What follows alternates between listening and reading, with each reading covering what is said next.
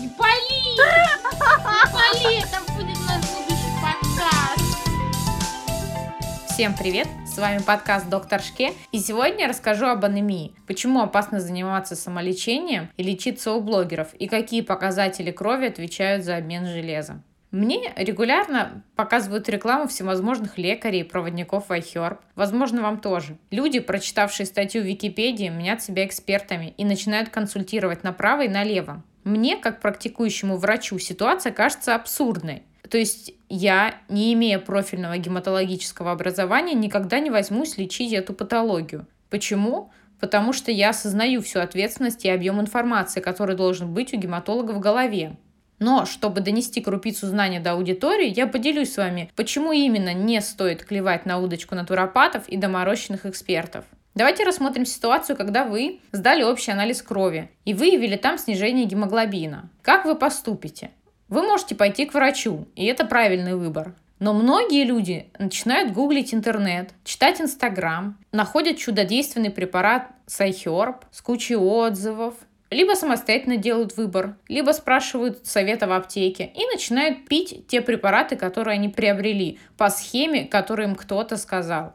Надо понимать, в чем различие этих подходов. Грамотный врач при виде вашего сниженного гемоглобина в первую очередь задумывается, от чего у взрослого здорового человека снижен гемоглобин. И тут начинается диагностический поиск. Вы вегетарианец? Нет. Вы беременная женщина? Нет. Вы девушка менструирующий подросток? Нет.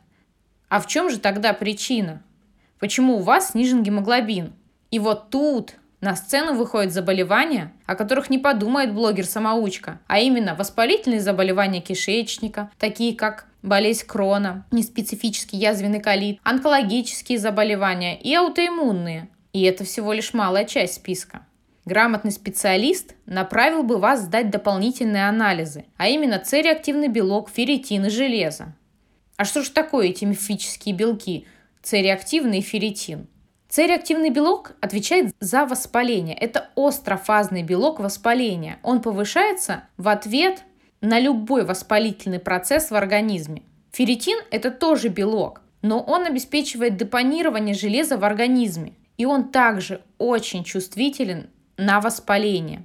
Железо сыворотки крови этот показатель сдают, чтобы оценить запасы железа в организме. То есть, если у вас повышен ферритин и повышен С-реактивный белок, возможно, нужно задуматься, почему возникла такая ситуация и начать диагностический поиск, а не продолжать неконтролируемо принимать препараты. Потому что если вы принимаете железо, но железо с сыворотки крови и гемоглобин у вас не повышаются, на это может быть несколько причин. Во-первых, вы могли выбрать неудачный препарат. Во-вторых, вы можете болеть другой болезнью, не железодефицитной анемией. И железо у вас на фоне воспаления просто берет и блокируется в макрофагов. И можно пить сколько угодно препараты железа. У вас результата не будет никогда, пока вы не устраните причину такого состояния. Иногда имеется противоположная ситуация. Если вдруг у вас выпадают волосы, необъяснимая усталость, депрессия, тревога, запоры, гемоглобин в норме, иногда имеет смысл сдать ферритин. Возможно, у вас латентный дефицит железа.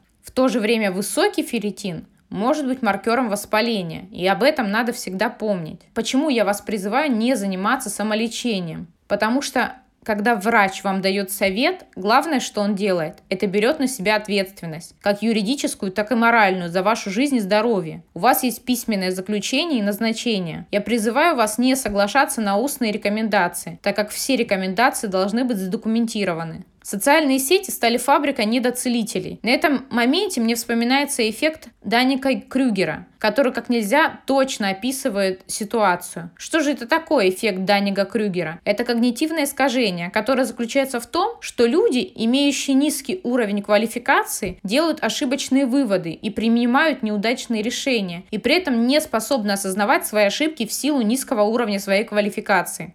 Сложность понимания проблемы состоит в том, чтобы понимать ее на всех уровнях, от молекулярного до организменного. Призываю вас не поддаваться на уловки людей, которые хотят заработать на вашем здоровье, не заниматься самолечением и помните, знание – это сила.